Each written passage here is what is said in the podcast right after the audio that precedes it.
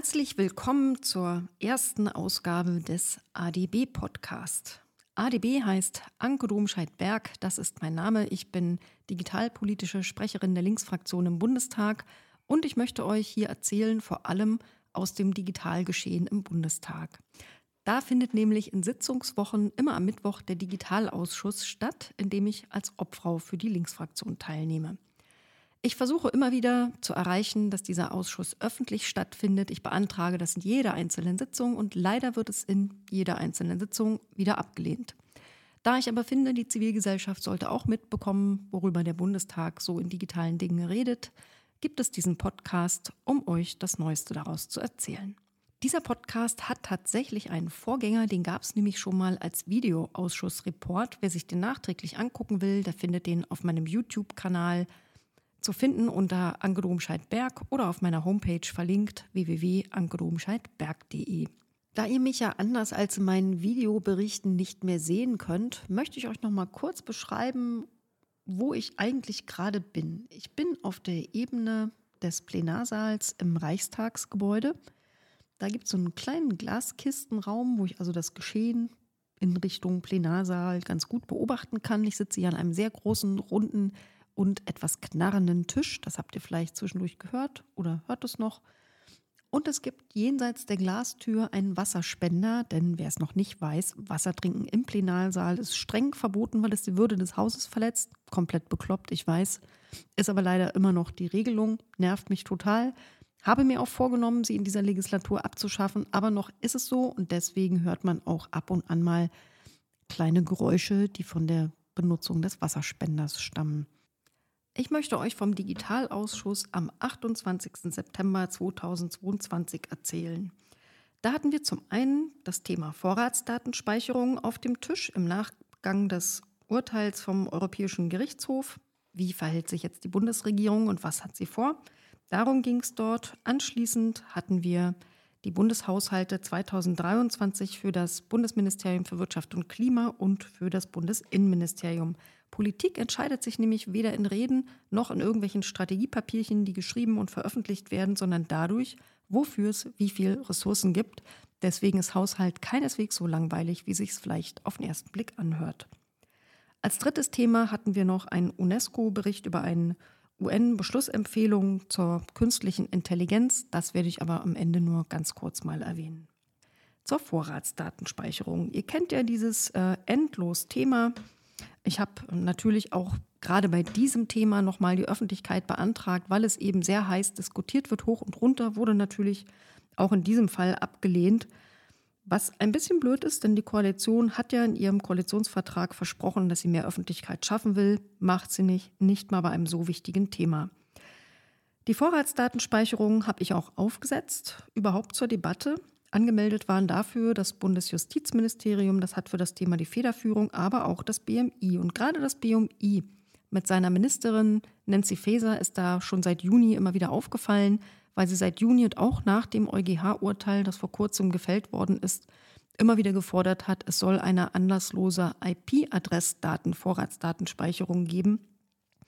Das allerdings gibt jetzt Streit in der Koalition, denn im Koalitionsvertrag steht drin, dass die Vorratsdatenspeicherung beerdigt werden soll und dass es keine Art von anlassloser Vorratsdatenspeicherung geben soll. Ich war also besonders interessiert daran, was Nancy Faeser da so sagt. Ich hatte ganz viele Fragen an sie und war also grenzenlos enttäuscht, als kurzfristig eine Absage vom BMI kam.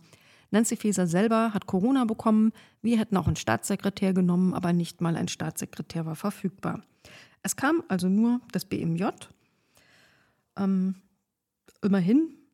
haben wir dann erstmal eine Intro bekommen. Das war der Staatssekretär Benjamin Strasser, der das Urteil des EuGH rückhaltlos begrüßt hat und sagt, er besteht auch auf die Umsetzung des Koalitionsvertrages. Der sagt, dass es zwar einige Spielräume gibt, die der EuGH eingeräumt hat, dass die Koalition die aber gar nicht alle nutzen werden soll, weil sie eben nicht kompatibel mit dem Koalitionsvertrag sind. Dazu gehört zum einen die anlasslose IP-Adressspeicherung, die Nancy Faeser so gerne hätte und die CDU übrigens auch noch. Sie wollen aber auch keine Vorratsdatenspeicherung mit geografischer oder personengruppenbezogener Begrenzung, die der EuGH in gewissen Grenzen auch ermöglicht hätte. Die AfD schien das irgendwie schade zu finden, hat immer wieder drauf rumgeritten, dass es doch gefährliche Stadtteile gibt, ist aber abgeprallt. Laut Strasser bleibt von den Öffnungen, die der EuGH einrichtet, eigentlich nur noch das Quick-Freeze übrig als kompatible Option. Kurze Erklärung zu Quick-Freeze. Auch da geht es um unter anderem die IP-Adressen, denn üblicherweise speichern Provider die nur ein paar Tage und danach sind sie weg. In diesen paar Tagen könnte dann mit Gerichtsbeschluss jemand von der Polizei kommen, sich bei einem Provider melden und könnte sagen, hey du, diese eine Person da, diese IP-Adresse, lösch die mal nicht, frier die mal ein. Ich will die jetzt gar nicht sehen, darf die auch jetzt gar nicht sehen, aber heb die mal ein bisschen auf. Ich komme dann wieder, nämlich mit einem zweiten Gerichtsbeschluss zum quasi Auftauen der eingefrorenen Daten. Und da werden dann von dem jeweiligen Diensteanbieter die IP-Adressen rausgerückt und ermöglichen dann eine Ermittlung. Das klingt für mich jetzt durchaus grundrechtsverträglich, weil es ja anlassbezogen ist und immerhin sogar 2 Gerichtsbeschlüsse erfordert. Ich habe dann den Staatssekretär mal ganz direkt gefragt, weil Faeser ja immer wieder mit dieser anlasslosen IP-Adressdatenspeicherung kommt, ob er sich denn ganz sicher ist, dass er die Power hat, das auch zu verhindern. Er hat aber nur gelacht und hat bejaht, er sei sich da sicher, der Koalitionsvertrag sei schließlich für alle Ressorts bindend, auch für das BMI. Und da stünde schließlich drin, anlasslos sei ein No-Go. Und das bezieht sich selbstverständlich auch auf anlasslose IP-Speicherung. Ich hoffe ja, er hat recht. Er hat außerdem ergänzt, immerhin hätte es ja 15 Jahre lang Vorratsdatenspeicherung nur in der Theorie und die meiste Zeit nicht verfügbar gegeben, weil sie wegen anhängiger Gerichtsverfahren ausgesetzt war. Trotzdem sind die Ermittlungserfolge von Jahr zu Jahr besser geworden, was für ihn, und ehrlich gesagt hat er einen Punkt, ein Grund dafür war, dass man die Vorratsdatenspeicherung offenbar ja gar nicht braucht. Strasser hat auch eine Zahl zitiert, die ich auch sehr gerne zitiere. Zum Beispiel in einer Rede, die ich am Tag danach gehalten habe, zu einem Antrag der CDU, die Überraschung, die Vorratsdatenspeicherung für IP-Adressen für 6 Monate gefordert hat. Strasser zitierte also die 3,4% Fälle, die eine tatsächliche Ermittlungshürde wegen fehlender IP-Adresse hatten. Und zwar im Jahre 2021 unter allen Straftaten, bei denen es darum ging, Bilder von sexualisierter Gewalt an Kindern aus dem Internet herauszukriegen und die Straftäter zu identifizieren. Also 96% der Fälle war die Ermittlung unabhängig von den IP-Adressen kein Problem. In der Debatte kam auch Österreich zur Sprache. Österreich ist nämlich ein Land, in dem es das Quick-Freeze-Verfahren schon gibt. Das scheint dort aber sehr schlecht zu funktionieren. Da war unter anderem von leeren Kühlschränken die Rede, ein Argument, das die CDU sehr gerne bringt, die nämlich gesagt haben, dass die Freeze-Anforderungen von den Ermittlungsbehörden so spät kämen, dass dann die Daten schon gelöscht sind, der Kühlschrank also leer und man da nichts mehr rausholen könnte. Das ist natürlich nur dann der Fall, wenn die Polizei sehr langsam arbeitet. Darauf angesprochen sagte Strasser genau das, dass der Vergleich nämlich nicht funktioniert. Die Organisation der Ermittlungsbehörden in Deutschland sei ganz anders, viel effizienter und er hält es überhaupt für kein Problem. Innerhalb von, sagen wir mal, Pi mal Daumen, 7 Tagen Standardspeicherzeit, die Provider heute haben für IP-Adressen, eine Freeze-Anordnung besorgen zu können und rechtzeitig so eine Anordnung zu erlassen. Und dann ist der Kühlschrank halt nicht leer. Ehrlich gesagt, es geht ja auch nur um 3,4% der Fälle und meine persönliche Vermutung ist, dass die IP-Adressen, die man dadurch Abfrage erfährt, sowieso ins Leere führen, weil sie vermutlich nicht zu Straftätern nach Hause führen, die mit ihrem Laptop an ihrem privaten Telekom-Anschluss irgendwas Verbrecherisches im Internet machen, sondern vermutlich benutzen die einen Tor-Server oder sie sitzen in irgendeinem öffentlichen Internetzugang und dann kann ich ja so oder so nicht herausfinden, wer die sind. Strasser wurde auch gefragt zu Details zum Quick-Freeze-Verfahren, nämlich zum Beispiel, wie lange soll denn da die Speicherfrist sein? Da hat er sich nicht äußern wollen, weil er sagt, die Ressortabstimmung, die kommt ja jetzt erst noch und er bat um Verständnis dafür, dass da keine Fakten vorab veröffentlicht werden. Das ist total schade. Das kam dann noch ein paar Mal. Ich habe ihn dann aber erstmal noch gefragt, dass ich es ein bisschen komisch finde, dass wir wieder über eine neue Überwachungsmaßnahme, welche auch immer, diskutieren. Denn eigentlich wäre es viel sinnvoller, zuerst eine Überwachungsgesamtrechnung durchzuführen, die ja auch im Koalitionsvertrag steht. Sie sollte eigentlich alle existierenden Überwachungsmaßnahmen evaluieren, und zwar auch hinsichtlich ihrer gemeinsamen Wirkung. Das war auch eine Vorgabe vom Verfassungsgericht, steht immer noch aus. Strasser hat gesagt, er hat da gemeinsam mit dem BMI die Federführung, also das BMJ mit dem BMI. Der Zeitplan sei sehr ambitioniert, aber noch machbar. Man würde die Vergabe dafür bereits vorbereiten und schon Ende 2023, sowas ist ja ein komplexer Prozess und dauert ein bisschen, sollen die Ergebnisse vorliegen. Anfang 2024 sollen wir sie dann im Bundestag beraten können. Also da bin ich ziemlich gespannt. Was mich aber auch interessiert hat, das habe ich ihn gleich als nächstes gefragt, es ist ja bei all diesen Debatten, egal ob das jetzt Nancy Faeser ist, die die IP-Adressvorratsdatenspeicherung verlangt oder ob Staatssekretär Strasser vom BMJ vom Quick-Freeze redet, immer geht es um Bilder, Darstellungen von sexualisierter Gewalt gegen Kindern.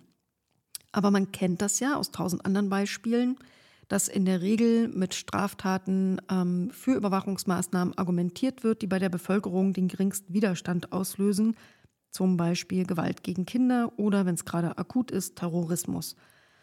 Aber im Nachgang stellt sich dann heraus, es ist gar nicht nur für diese eine vorgesehene Straftat, sondern es sind in der Regel viel mehr und in der Praxis meistens noch viel mehr. Ich habe also gefragt, was ist denn der tatsächliche Straftatenkatalog, für den dieser aktuelle Gesetzentwurf da entwickelt wird. Auch das wollte er mir vor der Ressortabstimmung leider nicht verraten, aber er hat zugegeben, dass es andere Straftaten auch sein werden, aber es sollen nur die schwersten sein und es soll nur sehr restriktiv angewendet werden. Aber auch da habe ich Erfahrungen, die einen zumindest skeptisch werden lassen. Das ist ja ganz oft so, dass bestimmte Überwachungsmaßnahmen nur für sehr schwere Verbrechen vorgesehen sind. Auch die Funkzellenabfrage zum Beispiel soll ja nur für solche Fälle angewendet werden, weil sie in der Regel bis zu 200.000, 300.000 Menschen gleichzeitig Unschuldige quasi überwacht. Und da hat der Landesdatenbeauftragte für Berlin sich das mal näher angeguckt und hat festgestellt, dass bei über 90% der Anwendung einer Funkzellenabfrage das überhaupt nicht für schwere Straftaten war. Also da gab es manchmal auch Handtaschenraub, versuchter Handtaschenraub, 100 Euro vom Taxifahrer geklaut und dafür halt mal gerade 200.000 Leute überwacht. Das geht natürlich nicht. Und es hat jedes Mal eine Richteranordnung dafür gegeben, die Richter mangels Zeit einfach durchgewunken haben. Ich habe also das BMJ gefragt, wie soll denn eine derartige Praxis verhindert werden? Strasser hat sich dann schlanken Fuß gemacht. Er hat gesagt, das BMJ macht ja nur die Gesetze, den Missbrauch der Gesetze, den kann man gar nicht verhindern. Er fände aber auch total blöd, Richter pauschal vorzuverurteilen, weil das ja nicht okay wäre, wenn die das ohne Prüfung durchwinken. Aber er räumte ein, dass er trotzdem die Anwendung in der Praxis genau beobachten wird. Apropos genau beobachten. Das führte mich zu meiner nächsten Frage. Ich habe zitiert, dass Minister Buschmann in der Öffentlichkeit gefordert hat, dass es Politik geben müsse, die sich an Evaluationen, Evidenzen und Empirie orientiert. Macht total viel Sinn, so evidenzbasierte Politik. Ich habe also mal gefragt, welche Evidenzen, Evaluationen und Empirie es denn bezüglich des Quick-Freeze-Verfahrens gibt. Da hatte dann Staatssekretär Strasser ein sehr nachdenkliches Gesicht. Er gab zu, dass ihm keinerlei derartige Dinge bekannt sind. Nach seiner Kenntnis wendet das ja überhaupt nur Österreich an und richtige Untersuchungen gibt es da auch nicht. Aber er guckt nochmal und wenn er was findet, reicht er das nach. Fand ich schon irgendwie lustig, dass man sich da an die eigenen Vorgaben gar nicht hält. Ich habe noch weiter gefragt, nämlich ich hatte vor kurzem eine schriftliche Frage an die Bundesregierung gestellt. Da ging es darum, ob es Statistiken gibt zu polizeilichen Abfragen von IP-Adressen. Die Antwort war, nö, gibt's nicht. Und auf meine Frage ist dann dergleichen geplant, war die Antwort leider auch ein Nein. Ich habe also Staatssekretär Strasser im Ausschuss gefragt, ob das BMJ sich denn dafür einsetzen würde, dass es im Verfahren von Quick-Freeze mehr Transparenz gäbe. Wird es also Statistiken zum Einsatz von Quick-Freeze geben? Darauf hat gar nicht er geantwortet, sondern eine andere Vertreterin, die dabei war aus dem BMJ, die sagte, nö, ist nicht vorgesehen, aber die Überlegungen seien ja auch noch nicht so am Ende. Sie nimmt das mal als Anregung mit. Und der Staatssekretär guckte ganz freundlich und offen. Also wir drücken uns allen jetzt mal die Daumen, dass es mit der Transparenz auf jeden Fall besser wird als bis jetzt. Um Prävention ging es dann auch noch ganz kurz und um den Stand des im Koalitionsvertrag angekündigten Gewaltschutzgesetzes, weil ehrlich gesagt, es kann ja nicht nur darum gehen, dass wir uns auf die Verfolgung von Straftätern fokussieren. Es muss ja am allermeisten darum gehen, dass solche Straftaten zu verhindern und damit unter anderem zu verhindern, dass Kinder zu Opfern überhaupt erstmal werden. Das Gewaltschutzgesetz, das soll in Arbeit sein, wurde uns gesagt. Ein Teil davon sei auch die Login-Falle. Die ist besonders relevant auch bei Hate-Speech-Delikten. Also wenn sich anonyme Menschen unter Mausibär87 zum Beispiel in irgendwelche Accounts einloggen, dann soll, wenn eine richterliche Anordnung vorliegt, die Login-Falle zuschnappen und deren IP-Adresse gespeichert werden, damit man ihre Identität feststellen kann. Zum Thema Prävention wurde auf das BMFSFJ verwiesen. Die hätten dafür die Federführung und würden irgendwie schon eine ganze Menge machen. Ich finde, könnte noch eine Menge mehr sein. Es müssen einfach weniger Opfer werden. Mein Fazit zum Thema Vorratsdatenspeicherung. Die FDP scheint doch recht stabil. Die IP-Adress-Vorratsdatenspeicherung scheint meines Erachtens eher keine Chance zu haben. Aber wir haben ja schon jede Menge Pferde vor Apotheken kotzen sehen bei Vorratsdatenspeicherung. Also warten wir es mal vorsichtig ab. Bei Quick-Freeze steckt der Teufel im Detail. Und dass die Überwachungsgesamtrechnung Ende 2023 kommt, glaube ich ehrlich gesagt auch erst, wenn die Auswertung vor mir liegt auf dem Tisch. Und damit gibt es jetzt einen abrupten Themawechsel von Überwachung hin zum Geld, nämlich zu den Haushalten von BMWK und BMI. Bei den Haushaltsverhandlungen, das habe ich am Anfang schon gesagt, ist eigentlich die Stunde der Wahrheit. Wer setzt sich eigentlich mit welchen Themen durch? Welche Themen manifestieren sich von der Theorie in die Praxis? So ein Haushalt pro Ministerium, Ressorts nennen die sich untereinander, ist sehr umfangreich. Das sind hunderte von Seiten, die haben wir natürlich nicht alle angeguckt, denn im Digitalausschuss haben wir uns nur mit den Budgets für digitale Themen beschäftigt. Beim Haushalt des BMWK hatten wir da als Berichterstatterin zu Gast die Staatssekretärin im BMWK, Anna Christmann, die ist auch Beauftragte für Start-ups. Allerdings musste sie nach nicht mal ganz 20 Minuten schon wieder weg und wurde vertreten durch Abteilungsleiterin Brünnstrop. Der Gesamthaushalt des BMWK ist übrigens für 2023 mit 13 Milliarden Euro geplant, 2 Milliarden mehr als in diesem Jahr. Der Anteil für Digitalisierung liegt da immerhin auch über 1 Milliarde und ist um 66 Millionen Euro angestiegen. Anna Christmann hat am Anfang 4 Schwerpunktthemen kurz erläutert. Erstens alles, was irgendwie mit Daten zu tun hat. Da kam das Dateninstitut vor, aber auch GAIA-X. Dann ging es um Digitalisierung der Wirtschaft, von Startups bis Mittelstand.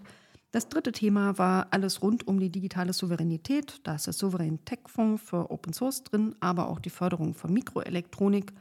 Und das letzte und vierte Thema war Digitalisierung und Nachhaltigkeit, was sie ausdrücklich als Ampelschwerpunkt bezeichnet hat. Da befinden sich zum Beispiel Rechenzentrums, Energieeffizienz und Abwärmenutzung drin. Wir haben dann sehr viel debattiert, zum Beispiel, warum manche Posten sehr stark gekürzt worden sind. GAIA-X zum Beispiel, die Erklärung war, das sei gar keine richtige Kürzung, da sind nur Konjunkturpaketmittel aus dem Corona-Konjunkturpaket weggefallen oder über ein paar Jahre gestreckt worden. Deswegen sieht es bei Jahresvergleichen dann aus, als wäre es weniger, aber eigentlich sei es das nicht wirklich. Spannend war der Fall Dateninstitut. Das soll ja sogar ein Leuchtturmprojekt sein, steht auch ganz dick im Koalitionspapier drin. Die Staatssekretärin selber hat ja dessen Bedeutung betont, aber im Haushalt kommt es gar nicht vor. Also da stehen im Prinzip 0 Euro, beziehungsweise steht einfach gar nicht drin. Ein ganz klassischer Fall von Koalitionspapierchen sind geduldig. Da hofft auch die Staatssekretärin, dass das parlamentarische Verfahren dem Dateninstitut noch irgendwoher Mittel verschafft, denn eigentlich soll es 2023 damit schon losgehen. Und das ist ja bekanntlich nur noch wenige Monate hin. Die Gründung ist deshalb schon in Vorbereitung. Eine Gründungskommission soll beauftragt werden.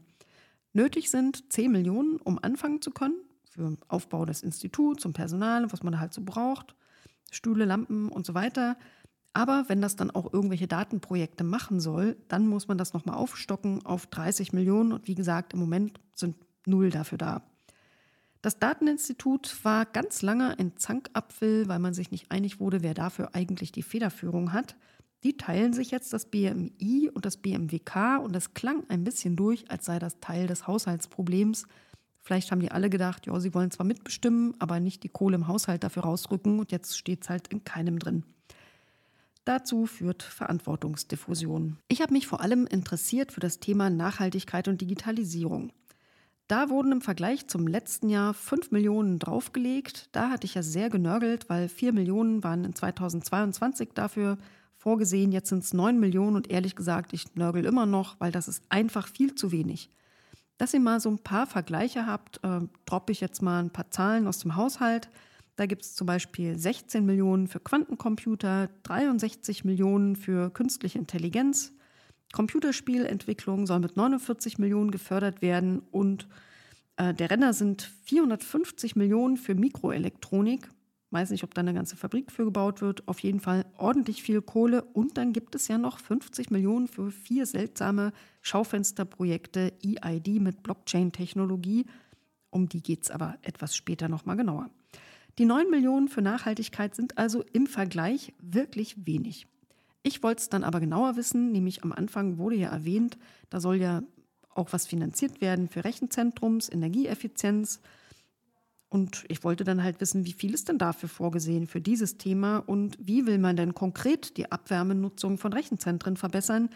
Und gibt es eigentlich auch Mittel im Haushalt für die eigenen 11 Rechenzentren des BMWK, wo meine kleine Anfrage neulich ergeben hat, dass sie alle sämtlich klimaschädliche Kältemittel verwenden?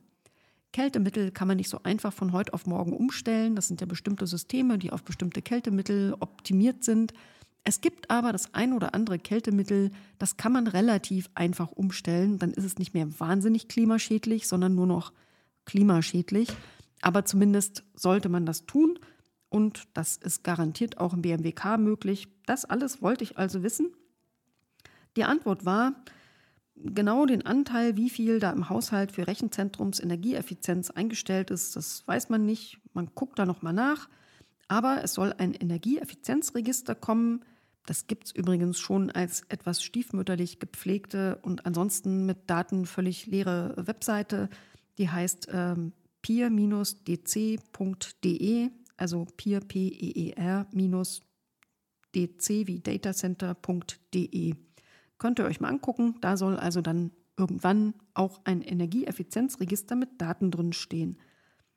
Das Abwärmethema, das soll sich im Energieeffizienzgesetz befinden. Da habe ich mal woanders gelesen, dass da drin stehen soll, dass Rechenzentren, wahrscheinlich nur bestimmte Rechenzentren, mindestens 30% ihrer Abwärme nachnutzen sollen. Ich kann mir nicht vorstellen, wie sie das durchkriegen wollen, bin aber natürlich sehr gespannt. Die Mittel für das eigene Rechenzentren oder alle 11, das konnte mir nicht beantwortet werden. Die Frage nimmt man aber mit als Thema und ich hoffe, man kümmert sich auch wirklich darum, dass die klimaschädlichen Kältemittel ausgetauscht werden. Und jetzt komme ich nochmal zu den dubiosen fast 50 Millionen Fördergelder für die EID-Schaufensterprojekte, die Blockchain involvieren. Das hatte ich nämlich abgefragt vorher. Es gibt dann noch ein paar mehr Projekte, aber die 4 haben halt alle Blockchain dabei. Das ist einmal die ID Union, eins das nennt sich ONCE, eins heißt ID Ideal und eins heißt SDIKA, wie immer man das ausspricht. Ich habe da einfach mal gefragt, ob dem BMWK denn eigentlich nicht bekannt ist, dass das BSI Sicherheitsbedenken gegen die Kombination Blockchain mit EID hat und das BMI aus ganz unterschiedlichen Gründen, da wäre das nur einer davon, eben diese Kombination auch ablehnt und sich davon verabschiedet hat. Hat das BMWK da wirklich eine andere Meinung und spielen ehrlich gesagt Nachhaltigkeitsaspekte gar keine Rolle bei der Vergabe von Fördermitteln? Blockchain ist ja reichlich bekannt, auch in der Kritik wegen einer höheren Klimaschädlichkeit im Vergleich zu sogar leistungsfähigeren und sicheren und lange bewährten Technologien. Die Antwort war, man druckste da so ein bisschen rum, dass die Projekte ja technologieoffen ausgeschrieben seien und dass die auch schon länger laufen und leider auch noch ein paar Jahren. Das leider hat man nicht gesagt, aber es hat so in der Stimme gehangen, dass es ein Leider sei. Und dass es auch sehr schwierig sei, das nachträglich mittendrin irgendwie zu stoppen. Und ja, man hätte einen sehr engen Austausch, sowohl mit dem BSI als auch mit dem BMI. Und offensichtlich, das klang wirklich zwischen den Zeilen, fand ich recht deutlich durch, nicht so ein richtig gutes Gefühl. Also vielleicht führt das parlamentarische Verfahren ja dazu, dass da ein bisschen Kohle weggenommen wird und die Nachhaltigkeit ein bisschen mehr kriegt, fände ich nicht verkehrt. Ich wollte dann noch wissen, wie sieht es denn aus jetzt genau mit dem Souverän-Tech-Fonds? Da hat die Zivilgesellschaft sehr hart dafür gekämpft. Ich wollte wissen, was wird denn da jetzt wie genau gefördert? Es geht ja allgemein um Open Source. Ich wollte wissen, werden da wirklich nachhaltig und langfristig Strukturen gefördert? Die Antwort klang nach einem sehr klaren Ja. Es sollen also gerade Open-Source-Infrastruktur, Ökosysteme gestärkt werden, die Pflege von Open-Source soll finanziert werden, Register sollen erstellt werden. Und immerhin stehen dafür 10 Millionen Euro verfügbar, 1 Million mehr als für das ganze Thema Nachhaltigkeit und Digitalisierung. Aber in dem Fall nörgle ich nicht, weil der Souverän-Tech-Fonds kann es gut brauchen. Ich hatte insgesamt nur 5 Minuten für Q&A, also meine Fragen loszuwerden, inklusive der Antworten. Ich konnte deshalb nicht mehr fragen, wer denn eigentlich entscheidet, was der Souverän-Tech-Fonds fördert, also en Detail, und in welcher Art und Weise die Zivilgesellschaft, gerade die bei Open-Source-Themen sehr aktiv ist, einbezogen wird. Mal gucken, vielleicht stelle ich da mal eine schriftliche Frage hinterher. Unser nächstes Thema war der Haushalt des Bundesinnenministeriums. Da war Abteilungsleiter Meissner zu Gast und stand uns Rede und Antwort. Der Haushalt des BMI ist wirklich voller Digitalisierung. Da ist ja das Onlinezugangsgesetz drin, also Verwaltungsdigitalisierung, der Polizeifunk, sämtliche Netze des Bundes, das Thema IT-Sicherheit und noch ein ganzer Haufen mehr. Gerade die Netze des Bundes kriegen jetzt mal richtig viel mehr Geld. Also über 300 Millionen werden jetzt draufgelegt. Ehrlich gesagt, die hätte man schon vor 5 Jahren dringend gebraucht. Die Netze des Bundes sind nämlich so ziemlich am Verrosten und zusammenfallen. Und aus IT-Sicherheitsgründen ist das natürlich, geht gar nicht. Insofern höchste Zeit und Gott sei Dank gibt es endlich die Kohle. Ich hoffe, es gibt auch die Kompetenz, das möglichst bald umzusetzen. Auch das OZG, das Onlinezugangsgesetz, hat, wie auch in der Vergangenheit, genug Geld. Geld war da eigentlich nie das große Problem, sondern mehr die Kompetenz, die es leider in der Verwaltung nicht gibt und leider auch keine Standards. Darüber haben wir in dem Zusammenhang natürlich auch nichts erfahren, sondern nur, dass das Konjunkturpaket Sonderbudget von 3 Milliarden Euro, das mit Corona vor, ich glaube, inzwischen 2 Jahren verabschiedet worden ist, immer noch nicht ganz ausgegeben ist. Aber die Gelder werden so, die übrig bleiben, von Jahr zu Jahr verschoben. Und da ist auch noch was übrig. Und davon soll auch die Registermodernisierung mit bezahlt werden, die ja die Grundlage für das Once-Only-Prinzip ist. Also das Prinzip, dass ich nicht überall meine Daten immer neu eingeben muss, weil der Staat die ja eigentlich schon weiß. Das Problem an der Registermodernisierung, das vielleicht nebenbei mal angemerkt, ist, dass als Grundlage die Steuer-ID gelten soll, die wir ja alle im Prinzip bei Geburt erhalten, das ganze Leben lang haben. Und das ist natürlich ein Problem. Das ist die Zuordnung von Menschen zu einer eindeutigen Zahl lebenslang. Das geht gar nicht. Die Sicherheitsmaßnahmen, die man da gegen eine Profilbildung vorgenommen hat, halte ich nicht für hinreichend. Und deswegen bin ich der festen Überzeugung, wie viele andere auch, dass diese Registermodernisierung, wie man sie gerade vorsieht, verfassungswidrig ist. Aber man macht's doch und das Geld dafür steht auch bereit. Zu unseren Fragen. Ich und auch noch andere Abgeordnete wollten wissen, wie sich denn die 60 Millionen für die elektronischen ID-Themen eigentlich so im Detail aufschlüsseln. Der Titel im Haushalt heißt Europäisches Identitätsökosystem. Die Haushaltsklarheit verlangt eigentlich, dass man sehen kann, wofür es genau ist. Das wird dann nochmal aufgeschlüsselt und in der nächsten Version des Haushalts hoffentlich deutlicher erkennbar. Ich wollte wissen, wie viel ist denn da für den elektronischen Personalausweis drin? Kommt die versprochene Marketingkampagne, um das Ding erstmal bekannter zu machen? Das ist ja ein gutes Angebot, aber kein Schwein kennt's. Es gibt ja auch kaum Angebote dafür, auch deshalb wird es kaum genutzt. Also gibt's Kohle, daran endlich was zu ändern.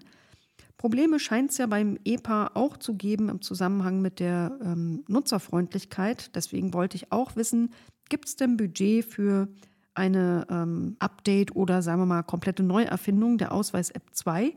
Das wird nachgereicht, aber auf jeden Fall versicherte man uns, es sei genug Geld da und das sei auch im OZG-Budget drin. Ich habe mal so den Eindruck in der Vergangenheit, dass das EPA-Thema, also der elektronische Personalausweis im BMI, ziemlich stiefmütterlich behandelt wird und das reflektiert sich immer am deutlichsten an Personalstellen. Deswegen habe ich auch da mal nachgefragt. Ich wollte wissen, wie viele Personalstellen gibt es denn jetzt im Jahre 2022 und wie viele soll es denn 2023 dafür geben, weil dann kann man mal sehen, ob sich tatsächlich was ändert künftig oder nicht. Meine nächste Frage war eine Frage aus der Community. Da hatte man mich gebeten, doch das BMI einfach mal zu befragen, ob es im Haushalt Gelder gibt für ein Bug-Bounty-Programm. Also quasi Preisgelder, die gezahlt werden, oder Dankesgelder könnte man sie auch nennen, die bezahlt werden, wenn man in kritischen IT-Produkten eine Sicherheitslücke findet und dafür sorgt, dass die geschlossen wird.